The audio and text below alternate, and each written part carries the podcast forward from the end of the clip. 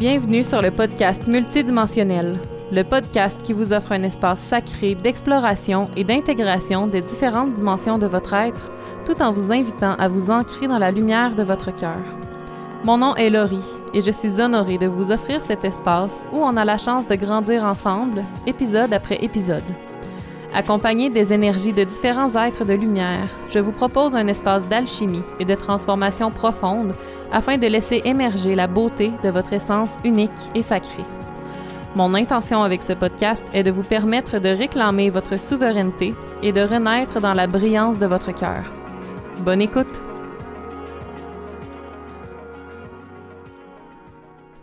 Bonjour, bon matin, bonsoir, dépendamment quand est-ce que vous écoutez cet épisode.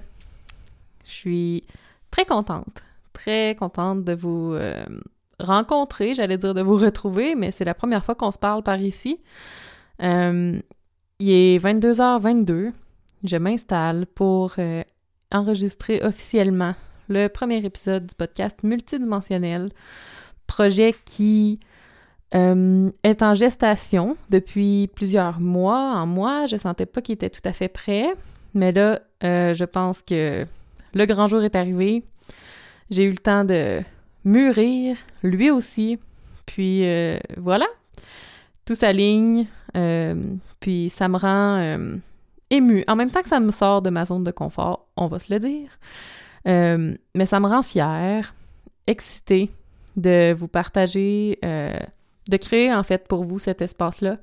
J'ai une vision très claire dans ma tête de qu'est-ce que j'ai envie d'apporter avec ce podcast-là. Puis voilà. Mon cœur vibre, mon cœur est rempli d'amour et de joie à imaginer euh, les belles choses qui vont se créer ici et dans, la communauté qui va, qui va se créer autour de tout ça, des belles discussions, des belles échanges, des beaux échanges, des belles connexions. Alors, euh, merci d'être là. Euh, pour le lancement du podcast, j'ai eu une idée. Dans les derniers mois, en fait, euh, depuis presque un an, euh, je vais vous raconter un peu plus euh, qu'est-ce que j'ai vécu en 2019, en, avril 2019, qui m'a comme réaligné sur, sur une toute nouvelle voie que j'explore depuis ce temps-là, puis qui fait tellement de sens pour moi, qui me nourrit beaucoup, qui, qui vibre en moi, puis qui me reconnecte avec ma vérité, j'ai l'impression. Ben, en fait, en l'année passée, j'en ai, déjà parlé euh, quand même dans, mes posts et tout ça, mais euh, c'est peut-être, c'est probablement pas tout le monde qui, qui est au courant. Hein, en fait, euh, il y a sûrement une grande partie d'entre vous qui n'êtes pas au courant. en 2019, j'ai commencé l'année en étant enceinte de la, pour la première fois, en fait. ça a été un, un choc de l'apprendre puis tout ça, mais où c'est où c'est vraiment devenu comme un point euh, tournant dans ma vie, c'est quand euh, le 11 avril 2019, on a appris à l'échographie que on attendait une petite fille, mais que euh, son cerveau s'était pas développé. Alors, elle ne pourrait pas vivre. Il fallait que on déclenche l'accouchement et que je lui donne naissance. Alors voilà, c'est raconter très en bref, mais là, je trouve que je suis rentrée un peu trop, euh, un peu trop vite dans le vif du sujet. J'avais d'autres choses à dire avant d'embarquer là-dedans. Euh, tout ça pour dire finalement que depuis euh, les 11 derniers mois, il y a un grand cheminement suite à, au passage de ma fille dans ma vie qui s'est amorcé, puis qui m'a aligné avec la voie de la rose, la médecine de la rose. J'en ai parlé un peu plus dans les dernières semaines. Euh, puis en fait, ça s'est éclairé beaucoup plus dans les dernières semaines, justement. Euh, le message de la rose, puis euh, comment je connecte avec ça. Puis comment m'en servir aussi dans, dans ce que je vais offrir, dans ce que je vais créer pour le partager avec toutes les belles femmes qui vont croiser ma route. Alors, pour lancer le podcast, c'est vraiment un grand événement pour moi. Euh, j'ai décidé, ou en fait j'ai eu l'inspiration, et je suis l'inspiration et la guidance, je vais faire une série, probablement de 3, 4 ou 5 épisodes sur différentes euh, médecines de la rose. Parce que euh, chaque couleur de rose est reliée à certains enseignements, à certains codes.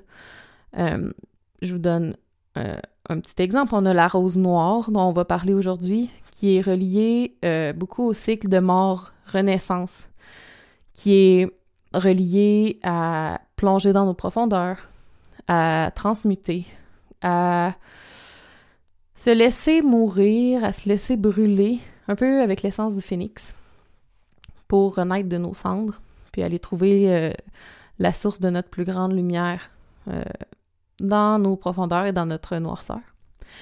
Il y a aussi la rose rouge, qui est reliée euh, dans ma vision à moi à notre utérus, au portail de l'utérus. C'est la rose rouge, c'est des codes beaucoup de, sensualité, de femmes sauvages et sensuelles, de la sexualité sacrée. La rose rouge contient les codes euh, de, guérison aussi, si on a des, des, traumas qui sont logés dans notre utérus.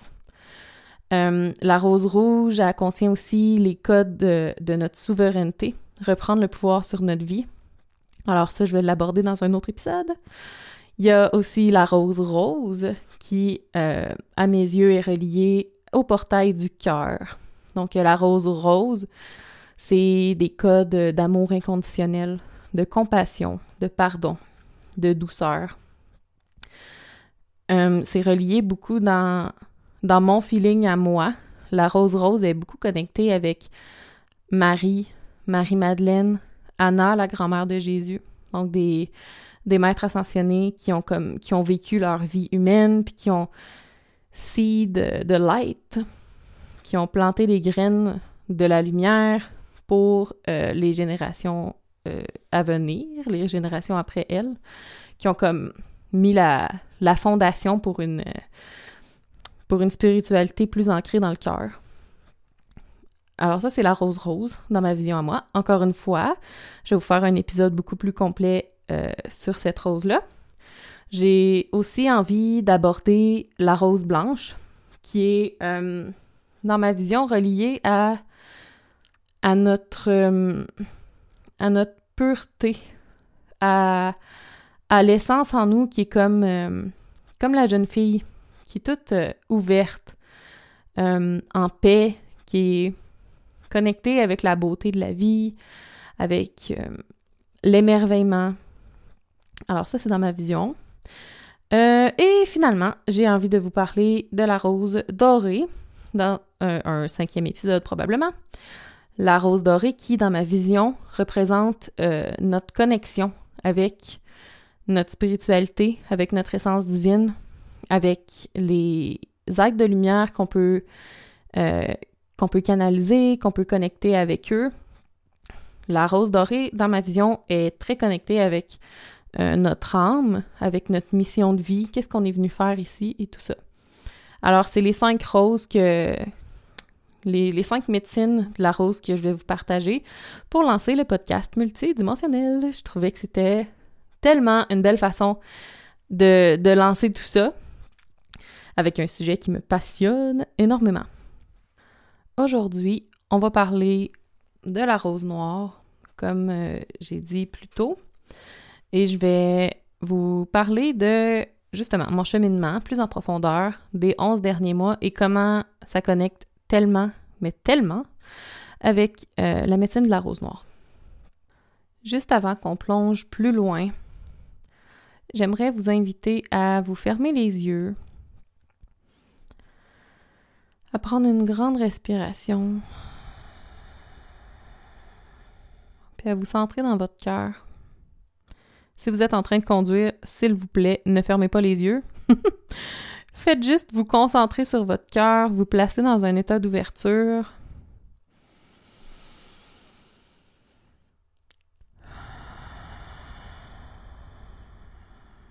Je demande à ce que l'espace sacré du podcast multidimensionnel soit maintenant ouvert,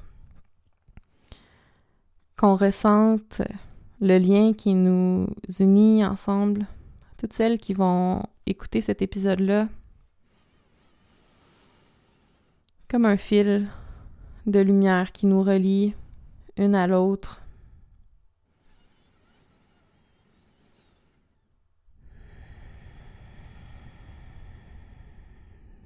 Pour vraiment, pour nous soutenir dans notre expérience, pour partager euh, qu'est-ce qui va qui va sortir de, de cet épisode-là dans les prochaines minutes.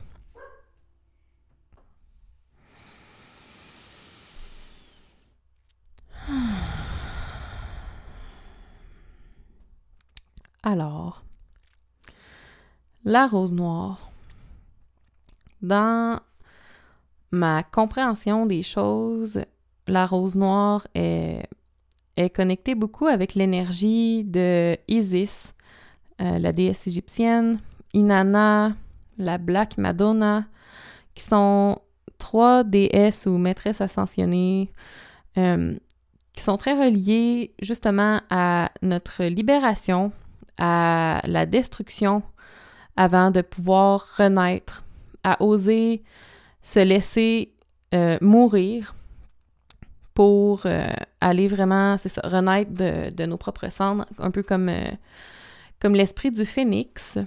Alors même quand on est dans le, en plein dans le chaos de notre transformation, c'est comme s'ouvrir à ça, à cette énergie crue pour lui permettre de nous transformer, de nous...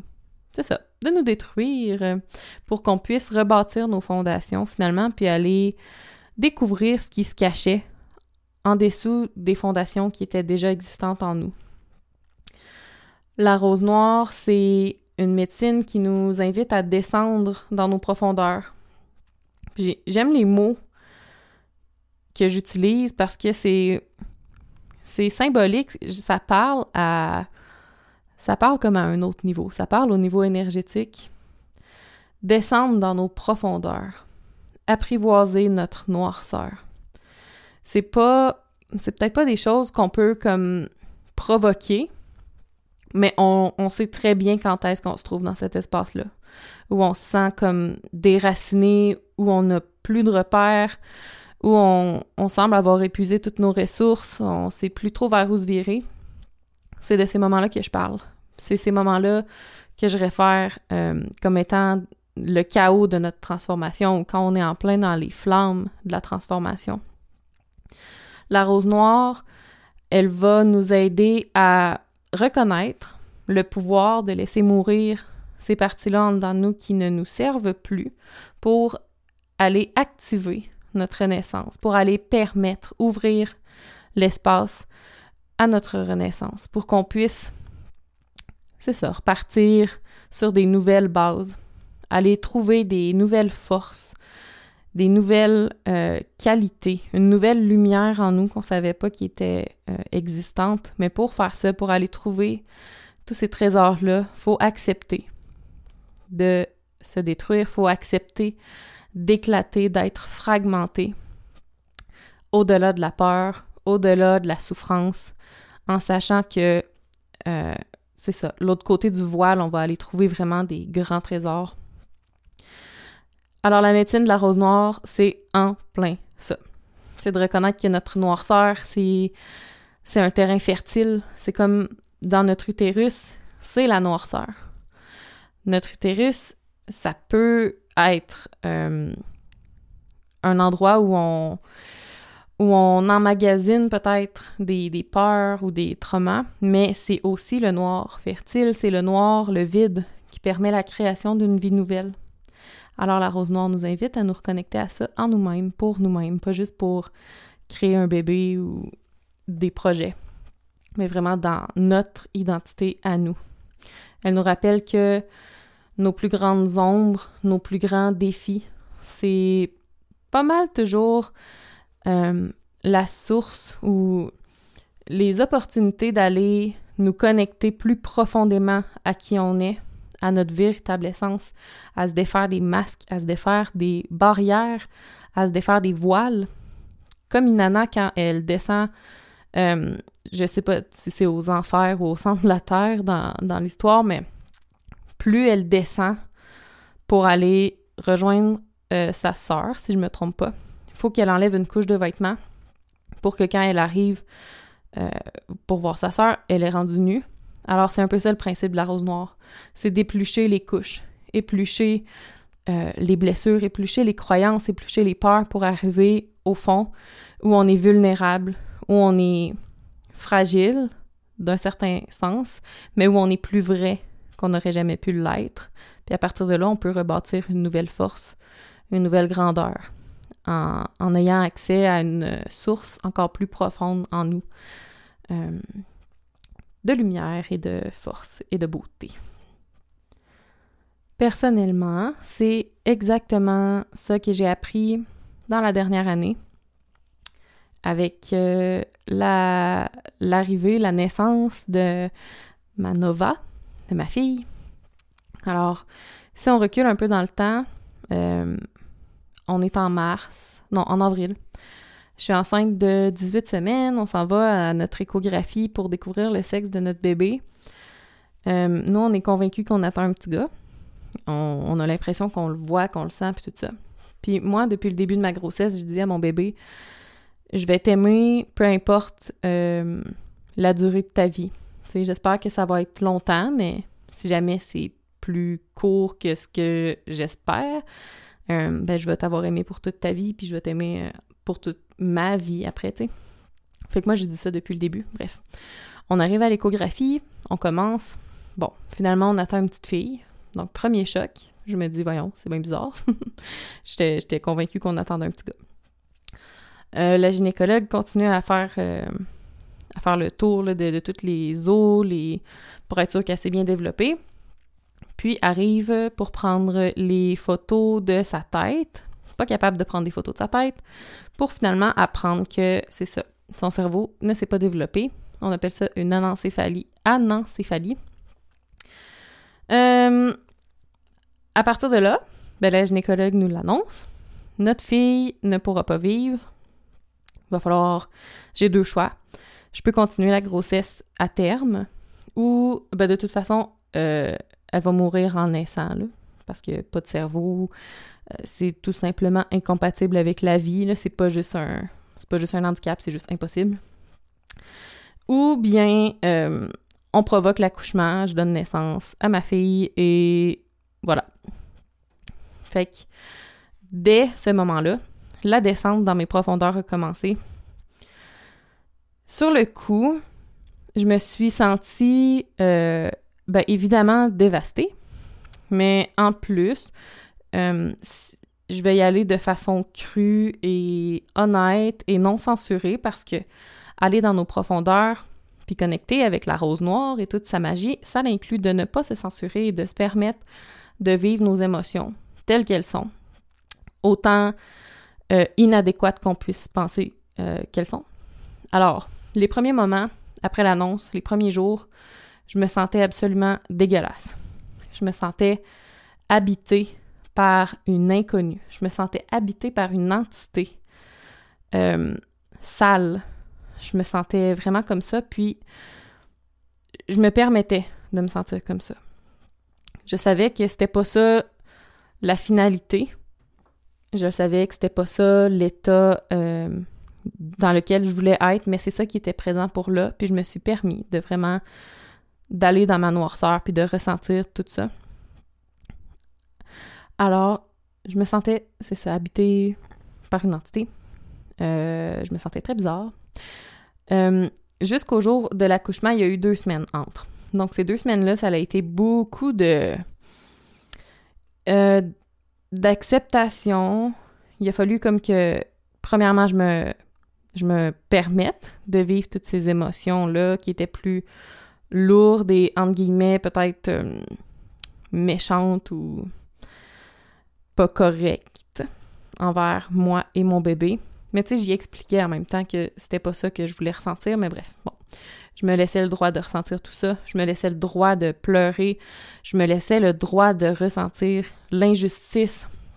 Je me laissais le droit de jalouser euh, les filles autour de moi qui étaient enceintes, puis que tout allait bien, je me laissais le droit de penser puis de dire, tu sais, pourquoi c'est pas à toi que ça l'arrive? Ça aurait bien pu t'arriver à toi, pourquoi? Je leur disais pas ça à elle, mais je disais ça en dedans de moi, c'est ça que je ressentais.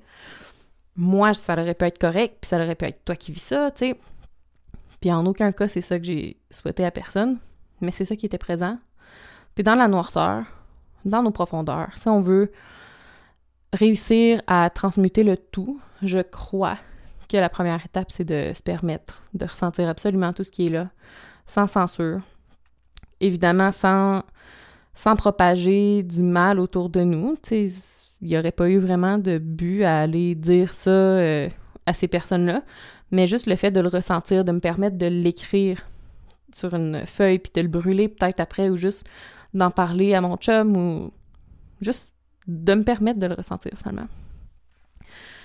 Euh, ensuite de ça, jusqu'à jusqu'au 26 avril, où finalement c'était sa date de naissance, euh, c'est ça, il y a eu tout un processus de d'avoir confiance.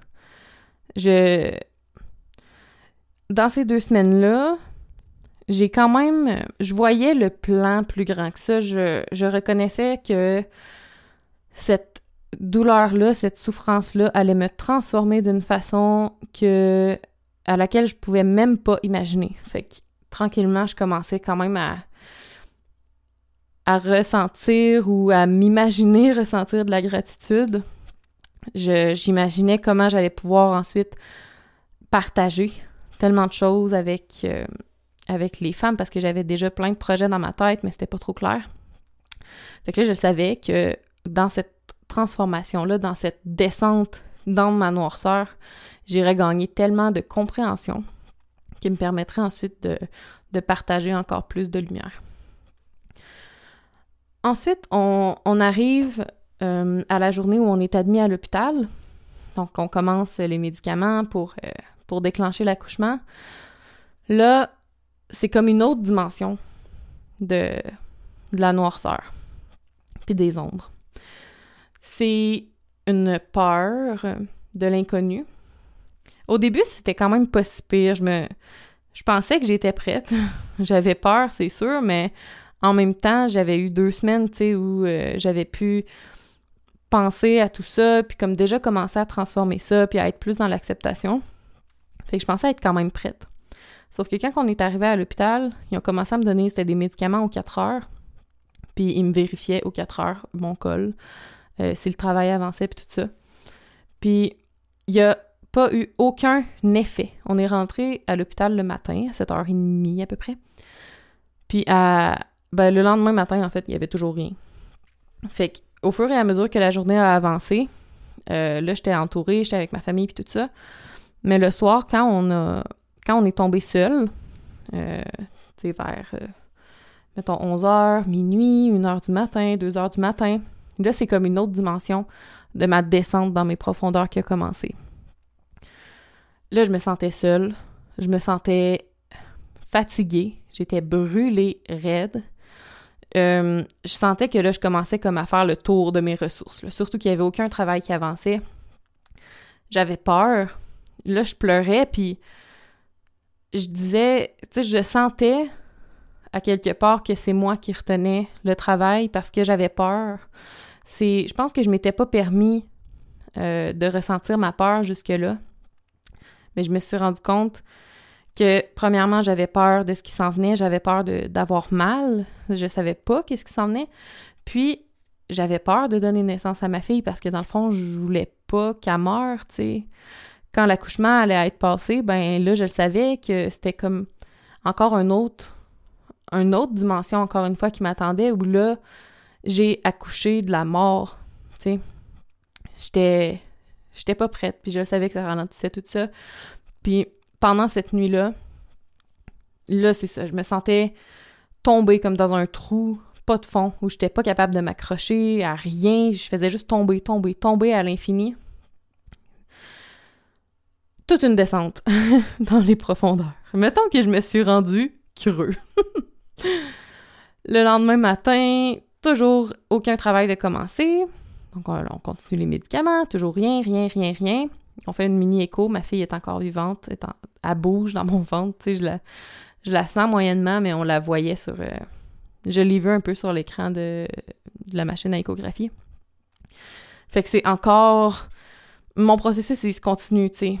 De, me sentir à bout de mes ressources, de pas trop savoir quoi faire.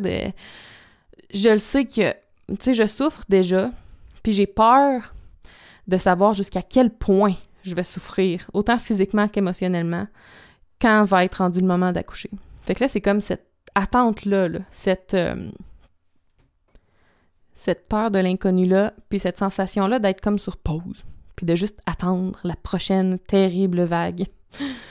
Là, je vous dirais que à ce moment-là, euh, des pensées positives, il en restait plus vraiment. J'étais juste à bout, à bout de nerfs, à bout de mes ressources. J'étais absolument terrifiée c'est ça, c'est de la terreur carrément puis je me sentais torturée. Je me sentais comme si aussi tous nos plans euh, notre sage-femme était censée euh, venir avec nous. C'était une exception parce qu'elle était comme à une heure de route de chez nous. Puis habituellement, il se déplace pas. Mais là, vu la situation, euh, elle m'avait dit qu'elle viendrait. Puis ça, ça m'apaisait beaucoup de savoir qu'elle allait être là. Mais finalement, elle a eu une autre cliente qui a accouché en même temps que moi, genre quatre semaines à l'avance. Fait qu'elle pouvait pas être là. Là, je me disais, bon, la sage-femme peut pas être là. Euh, notre fille, elle a une anencéphalie, c'est genre un cas sur 20 000. Là, c'est quoi la prochaine affaire? Est-ce que je vais mourir? Je pensais sérieusement que j'allais mourir parce que je me disais, tout va tellement mal. Les médicaments font pas effet. Habituellement, 80% des femmes accouchent, tu sais, dans genre euh, les 12 heures qui suivent la première dose. Là, ça, ça marche pas.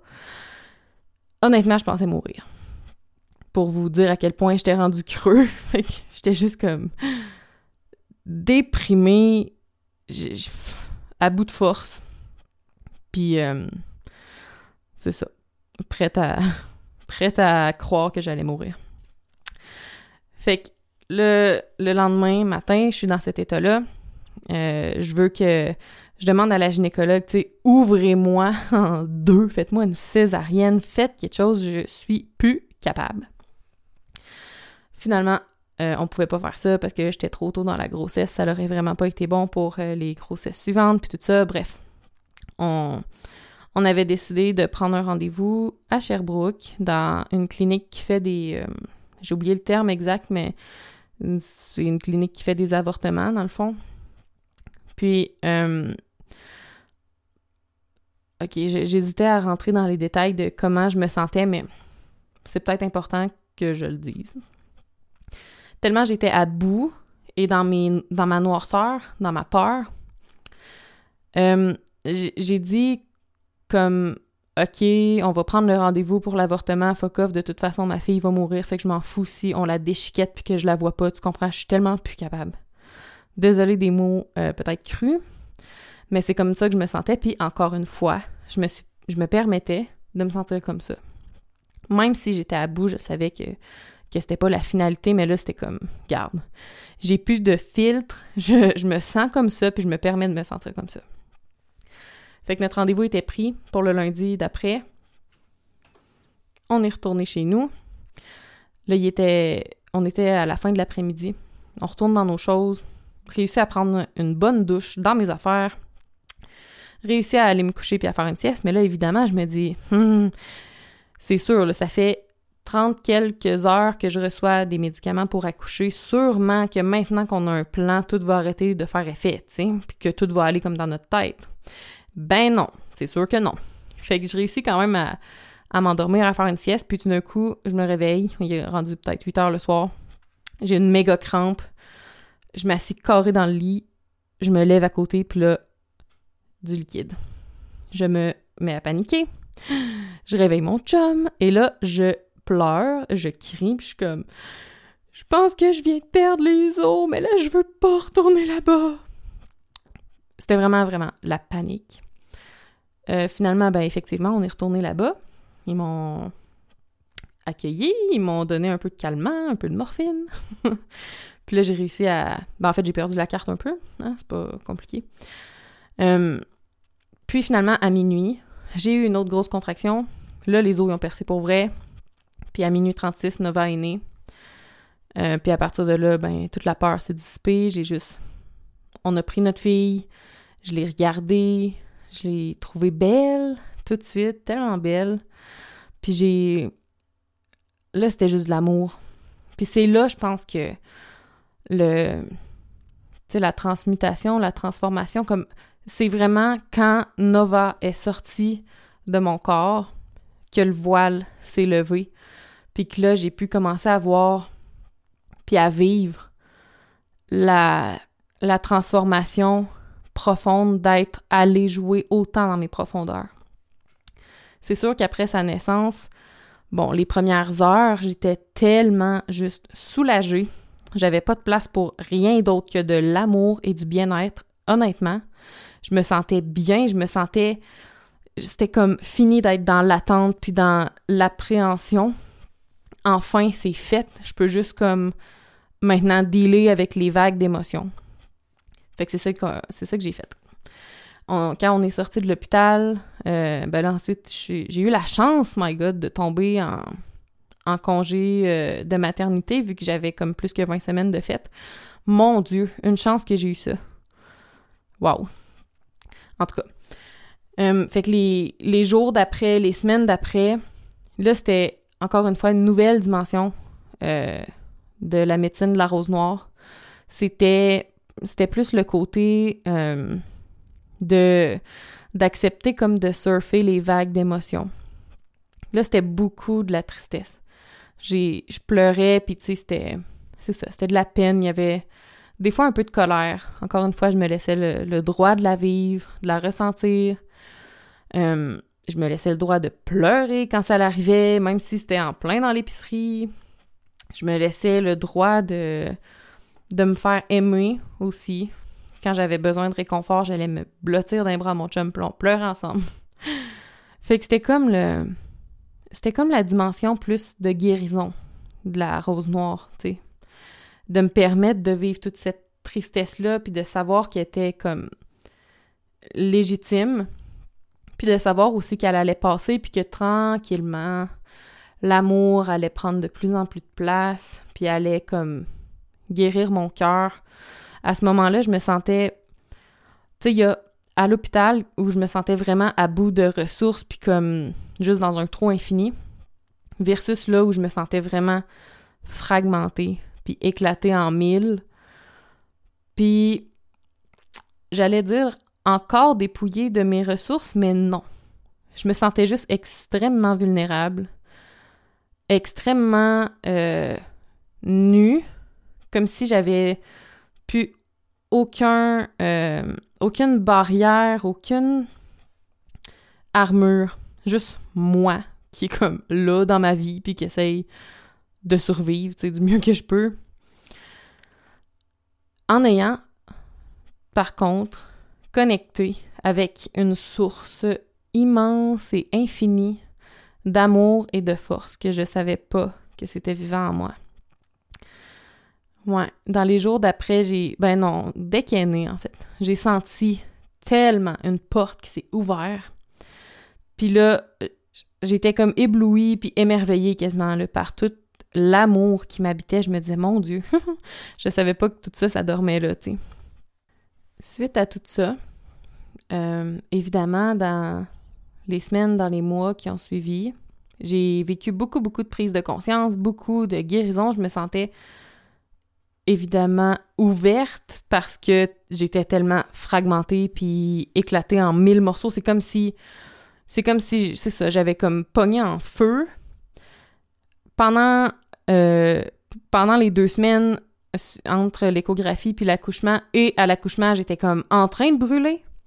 Puis après ça, ben, c'était comme c'est ça, moi qui ai explosé, puis être fragmenté comme ça, euh, ça vient avec une grande ouverture, ça vient avec beaucoup de beaucoup d'autres blessures aussi qui, par cette ouverture-là, ont la chance de s'exprimer, ont la chance de remonter à la conscience pour qu'on puisse les guérir, les libérer.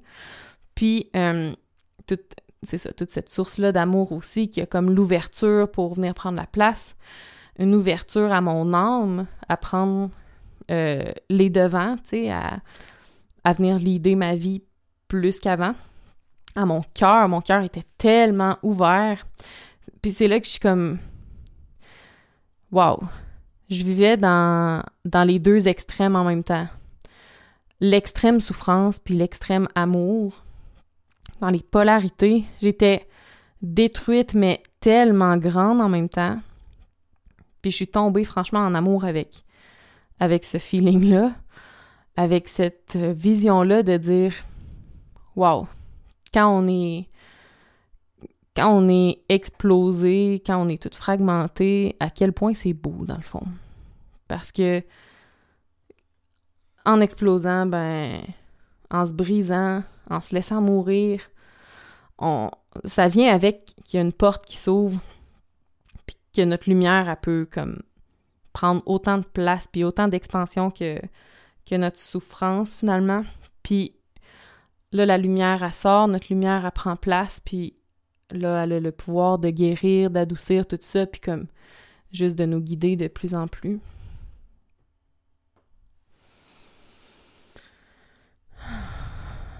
Fait que c'est comme ça, dans les onze derniers mois, que j'ai connecté avec la médecine de la rose noire.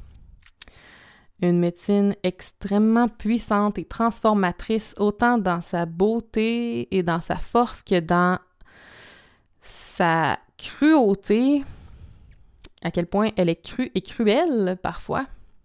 Mais quand on, quand on fait juste la reconnaître, l'accepter, puis qu'on dit comme fuck that, puis qu'on se laisse aller, c'est c'est ça, c'est pense que c'est une des choses qui est une des médecines qui est la plus puissante euh, pour nous aider à à faire notre propre alchimie intérieure, puis à se transformer, puis à pouvoir renaître dans notre entièreté finalement. C'est comme un passage, euh, je veux pas dire obligé, je ne sais pas s'il est obligé, mais c'est un passage qui, quand on se donne le droit de le voir comme ça, puis de le vivre comme ça, c'est sûr que c'est c'est un des rites de passage les plus puissants qu'on qui peut nous être offert de vivre.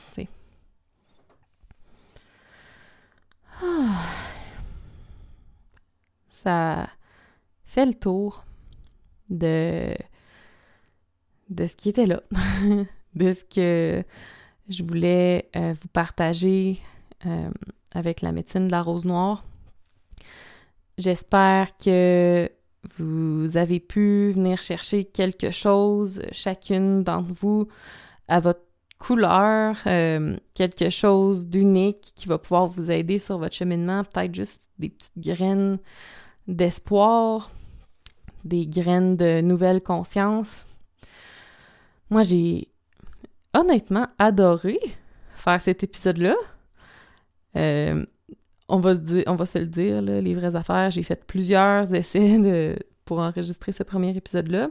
Puis, euh, waouh! Je suis vraiment vraiment contente de m'être relaissé cette chance pour vous le partager de cette façon-là. Je, sens que ça va pouvoir emmener des belles guérisons, des belles prises de conscience euh, à certaines d'entre vous. Fait pour terminer l'épisode, je vous invite juste peut-être à mettre une main sur votre cœur ou sur votre ventre de respirer, puis d'accueillir la médecine de la rose noire, d'accueillir sa sagesse, d'accueillir sa guérison.